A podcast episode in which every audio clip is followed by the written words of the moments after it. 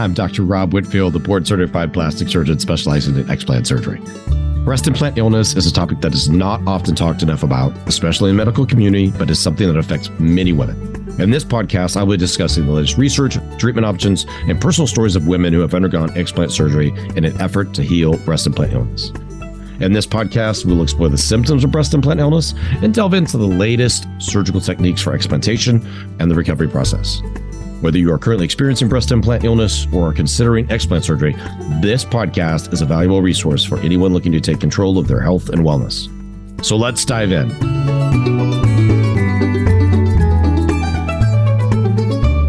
Today, we're talking about explant surgery or breast implant removal surgery.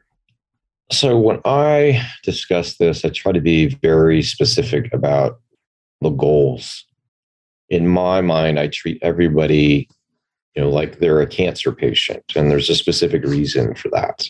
One of my clients had a, a lymphoma, and she did not have a seroma, which is a fluid collection, neither on CAT scan, nor MRI, nor ultrasound. But it was very suspicious. It was very contracted, very firm. With the lymphomas, anaplastic large cell lymphoma. In my patient, the B cell lymphoma, the cancer cells are lining the patient's capsule that's up against the device's surface, the shell, because the irritation of the shell is what creates the activation of the lymphocytes and then creates the lymphoma. And so I approach this case basically like I approach every case. I'm not going to put anybody in jeopardy by doing a more aggressive procedure than necessary. I will not compromise the care of a patient because I inadequately excised a capsule. If the capsule, which harbors the lymphoma in this case, which touches the implant, is opened and exposed and spilled and or parts are left behind, as evidenced by my FDA testimony in 2019 where I testified publicly behind a woman who had had retained capsule and had anaplastic large cell lymphoma on her ribs, which is devouring her ribs because it was left there. So, stories like this, experiences with patients like mine, over a decade of cancer care or breast cancer patients, leave me in a unique position. I have a lot of conservatism in me when I approach surgery. Like I want to do the best operation all the time. I never want to be the person who misses a cancer. I never want to be a person who exposes someone to more risk. So, over 5,000 breast procedures, well over 500 explants at this point. I know those risks.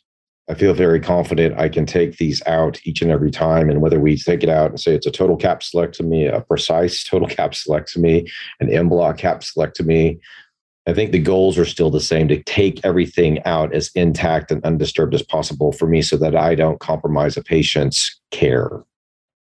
I check the boxes for patients. I don't check the boxes for other doctors or entities or industry. And to me, clarifying their pathology at the end of the case requires all that material to the best of my ability be intact. So I remove it all as best of my ability intact all the time to give to the pathologist so they can make a diagnosis. It's pretty important to identify these, especially in my patient who has one of the rarest lymphomas ever found in the world. There's only eight of them when I submitted her case to MD Anderson. And for all intents and purposes, she's cured because of the way the procedure was done. Now, she didn't have anaplastic large cell lymphoma. She had a different lymphoma. She didn't have a seroma. But had I just cracked this open and took it out piecemeal, I would have compromised her care and exposed her to unnecessary risk by doing it that way. So, the most common way to approach this is through the, the fold under the breast, the inframammary fold. That's usually where silicone gel devices are placed because you need a wider incision. It's more commonly done that way. And you start by making the incision, removing any old scar tissue if that needs to be done, especially if it's a widened scar. And then you'll see the subcutaneous fat, which is the layer just below the skin. So that's the fatty layer, which becomes important later when we talk about fat transfers, where you put the fat. So we open the fatty layer, and then you're going to come in contact either with the device's capsule or muscle, typically, if it's behind the muscle. If it's above the muscle, then you're going to come into contact pretty quickly with the capsule of the device. There's typically not a lot of tissue between the bottom of the breast and the implant capsule, which is your scar tissue around the implant surface. We'll just call the implant surface the shell and your tissue the capsule. So they're two distinct entities. And so then you can easily start to see, especially if it's slightly thicker, like a tissue paper is too thin, but like a, a piece of paper you would write a letter on. So if it's kind of dense like that and you have some tensile strength to it, you start to gently work around it. And we use cautery. So cautery uses current and that separates tissue. It's not like the old days where we're just cutting with a cold knife, like you would slice through an orange or something. Cautery causes coagulation or stops bleeding at the same time. So if you're using it properly, you're not going to hurt the actual implant capsule. You're not going to expose the implant shell, but you're going to separate tissues and not cause bleeding at the same time. So you can what we call circumferentially dissect, and you're going over the surfaces. And then really what it all boils down to where the rubber meets the road is how do you get this implant capsule off the surface of ribs, off the muscle. Think of it like this towards the sternum or breastplate, however you want to term that. These are areas which repetition matters, technique matters, using instruments that help you matter. So we use something called a freer elevator that gently raises this tissue off of the surface of the cartilage and the ribs. So cartilage is what connects the sternum to the rib. The rib is actually the bony portion. So as you're raising these, there's clear planes between the layers. And so there's some things to avoid, like don't point instruments downward because they'll go towards the ribs. You want to stay level or parallel to the rib surfaces. That'll avoid injuring the thorax, which contains the, the lung, of course. And a pneumothorax is what's written about a lot and described as a, a really bad complication from this. That rarely happens, but actually, anything that's happened in surgery over time, if you've trained enough, done enough, you've seen these complications, you, you know how to manage them.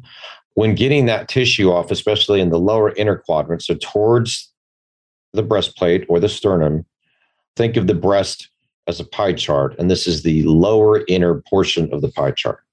So as you come up those rib spaces, you're working your way around to the upper inner. And then when you get about halfway, we'll call it the border of it, in the midline, you're going to transition and you're going to see muscle on the chest wall next to the ribs. And this is the pectoralis minor. And once you see that, that landmark, you can choose to keep going or you can switch and go from the armpit towards the midline. And so, why does it matter? So, for me, it's a level of comfort when I see that I know that I'm on muscle now. There's absolutely pretty straightforward from here. We'll take it off the muscle and be, be done. Now, people get stuck at this position a lot. And this is why people don't like doing this because it's adherent to the rib surfaces. And so, one way to go about it is start the other direction and come from the armpit where there's always muscle and just roll it from, we call it lateral to medial, but from the armpit towards the sternum, towards the midline. And you're gently dissecting this with your cautery off until you get to the ribs again. And then you start using a freer elevator, which looks to me, I always call it like a little butter knife because it's round at the edge and dull. And you're just gently nudging it. This is what takes time and patience to do to remove this tissue. So, say for instance, like my patient I described in one of my previous comments, the patient had a cancer found on pathology. Like, you don't know who has cancer typically. That's typically a pathologic finding in this case after the fact. So, until the path report is back, you never know whether or not your patient's safety is compromised or the long term health could be affected by this procedure. So I'm always trying to get this material off based on those experiences, based on testifying behind somebody who had residual ALCL left on their ribs. So I try not to leave those remnants. I try to bring closure to these so that everything's done safely and checks all the boxes. So once that material's off, because every rib, every piece of cartilage on the thorax has a surface that can be dissected off of it, you can remove it and it can be done safely. You can control anything that's bleeding, but usually there's there's really not much normally. Now, you know, there's specific nuances and we can talk specifically about them, but that's how I try to do a breast implant removal with all the capsular tissue intact without compromising or exposing the shell of the implant. Are you on a journey to healing and wellness, but feeling overwhelmed and unsure of where to turn? Look no further than Dr. Rob Solutions. At Dr. Rob Solutions, we understand the unique challenges that come with breast implant illness, which is why we offer a wide range of the highest grade supplements, medical grade skincare, and lab testing, and HARP options to aid in your journey to recovery. Our supplements are specially formulated to support detoxification and aid in the healing process, while our medical grade skincare products are designed to nourish and protect the skin. We also offer a comprehensive lab testing to help identify any underlying health issues that may be contributing to your symptoms. And for those who are ready for explant surgery, we offer HARP options as well. Don't let the uncertainty and confusion of breast implant illness hold you back any longer. Trust the experts at Dr. Rob Solutions to provide you with the resources and support you need to take control of your health and wellness. Visit our website today to learn more and to order your products. Take the first step towards healing and wellness with Dr. Rob Solutions at drrobsolutions.myshopify.com. What I just described is how I approach a, a straightforward patient with a history of breast augmentation who thinks they have breast implant illness. And because of their symptoms, wants their explant. There are special circumstances. So let's think of a special circumstance. Somebody who has a grade four capsular contracture, which is a visible difference, deformity, higher, lower, shape change, it's painful. These are typically, in my experience, easier for me to take care of because the firmer the shell, the less difficult it is for me to get it mobilized off of the rib cage or other surfaces because it's tensile strength. It's strong in that you can separate the layers more easily. Think of a book that's been open, the pages have dried after being wet, they're all stiff. All right, they're not stuck together. They're just, you move them now. You can separate them more easily if you use this instrument and nudge them apart versus somebody who's got a capsular contracture that's sort of tense, the capsule's kind of thin. Those are ones that are a little bit more difficult because as you manipulate it, it can break, it can tear, gel can leak out if it's ruptured. So each of them, they bring their own nuances. And clients always ask me, like, oh, Dr. Whitfield, do I need to get an MRI to know if it's ruptured? Do I need an ultrasound? Well, I do ultrasounds in my office all the time. I will tell you it's hard to determine a posterior rupture, even on MRI, even a small one, because when you start pushing it around and applying pressure to the device, what happens? It squishes out. But on MRI, you're never ever going to see this because you're not applying pressure to the device. I mean, it can't squeeze out. If you came with an MRI, I would say that is great. You brought me your MRI. I've read through it. It says you have a rupture or you don't have a rupture.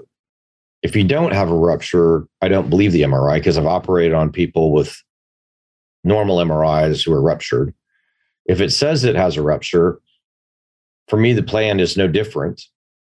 I do the exact same thing because I either think you have a rupture or you could have a cancer. So if you're already prepared for all those situations and you're treating everybody collectively the same way, where you're trying to do a safe procedure to maximize their long term health by removing entire areas safely and effectively, then on the back end, when you're getting path reports back, I anticipate all mine to be negative clear margins if there's cancer, just like the patient I mentioned to you that had a, a lymphoma.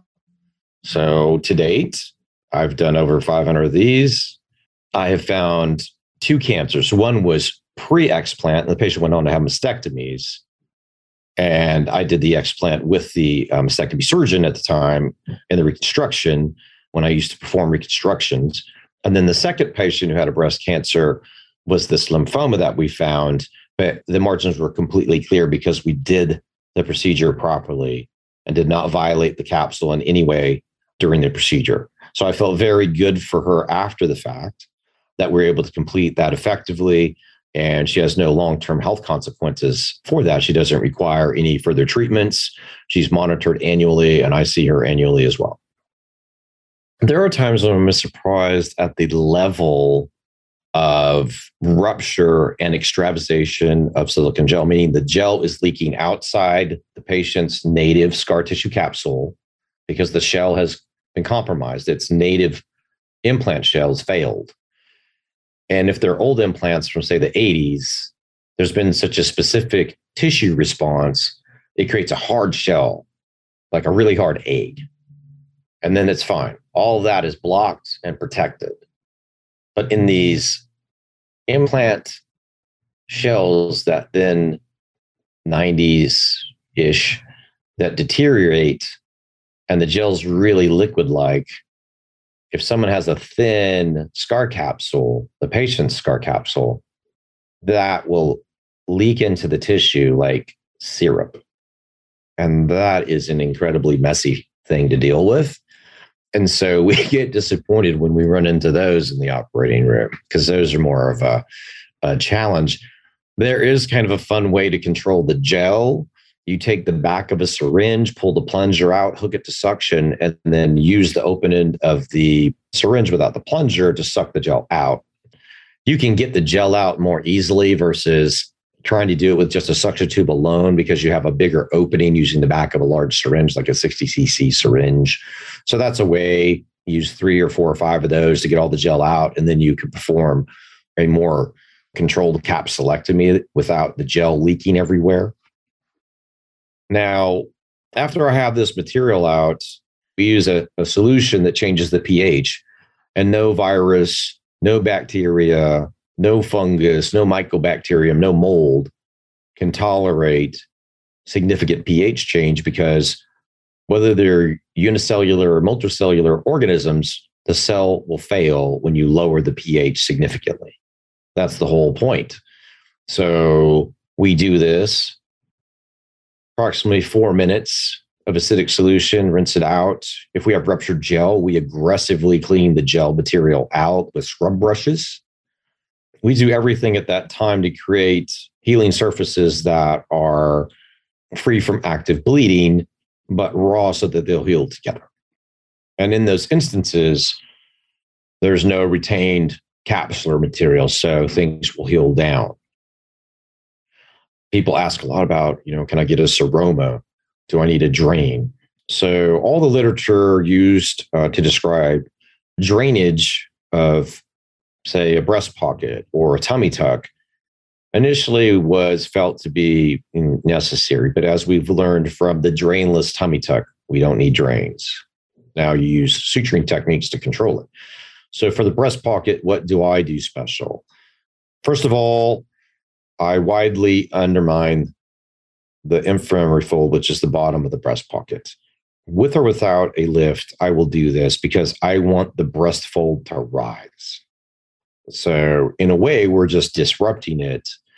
And in this process, it becomes continuous, if you want to think of it like that, with the abdominal wall tissues. So the fluid's going to drain out on the abdominal wall, but underneath the skin and the tissues. Now, this is how I do it for fat transfers, for explants alone, explants with lifts. And I don't use drains anymore. My hard and fast rule for a drain is a really a difficult to control ruptured silicone gel leak in the pocket. Because drains don't prevent infections, they don't prevent hematomas. So you'll see more people infect themselves than you prevent infection because we used to drain everybody because we felt it was necessary to help control that fluid accumulation in the pockets. And what we had more of was people infecting themselves by touching their drains, but not properly cleansing their hands. So then we started putting little clear dressings over the drains. We started using antibiotic discs around the drains. And finally, I just was like, let's just use literature and say that drains, when left in people, cause more infections than they prevent. So if we technically can avoid the drain, safely undermining the tissues, people will produce fluid three, four, five, six, seven days, and it'll be gone. It's a normal process. There's no more infectious agent because the pH of the solution we used caused a terminal or cidal situation in the pocket. How long does this surgery take? If I'm doing an explant alone, no other procedures, I will book the case for approximately two and a half hours. I do perform all these cases under general anesthesia using what's called a laryngeal mask airway. That's an airway that sits not down past the vocal cords, but in the back of the throat. So there's less of an instance of sore throat, but you still can have some. One of the big things I try to do is at the completion of that explant and the completion of cleansing the pocket is perform an intercostal nerve block. So I am looking at every rib, cartilage, every rib itself. I see all the intercostal muscles, which are the muscles that connect the ribs together. So I take Exparel, which is a liposomal bupivacaine, and I inject it into the areas where I operated. The point being is to block the nerves that run along the border, inferior or lower border of the rib as well as the muscular surfaces of the pectoralis major, minor, their nerves, and the serratus anterior, and sometimes the top of the rectus abdominis. So if you do that consistently, side to side, case after case, you will diminish your patient's need for both narcotic, which is great. Narcotic leads to all sorts of complications that we don't want but you'll be up doing more. You'll feel better sooner. You won't wake up in pain. My patients don't wake up having significant discomfort because I've done all these steps already in an explant to block what will be interpreted by the patient's brain as pain. And so the next question I always get asked is, what will my breast look like afterwards? On our next episode, we'll talk about how we use fat from other parts of the body to restore the shape and volume of the breast. Please make sure you follow the show and subscribe to our BII email list. Thanks for joining me today. I hope you found the information and stories shared on this podcast helpful and informative. Remember, taking control of your health and wellness is key to recovery from breast implant illness. If you're looking for additional resources and support, be sure to visit our online store, Dr. Rob's Solutions, at drrobsolutions.myshopify.com. You'll find a wide range of wellness products and supplements to support your journey to recovery. From specially formulated detox supplements to personalized skincare products, we have everything you need to aid your recovery. Visit Dr. Rob's Solutions today at drrobsolutions.myshopify.com. Thank you for listening and we'll be back with another episode soon. Remember, you're not alone in this journey, and together we can overcome breast implant illness. Take care.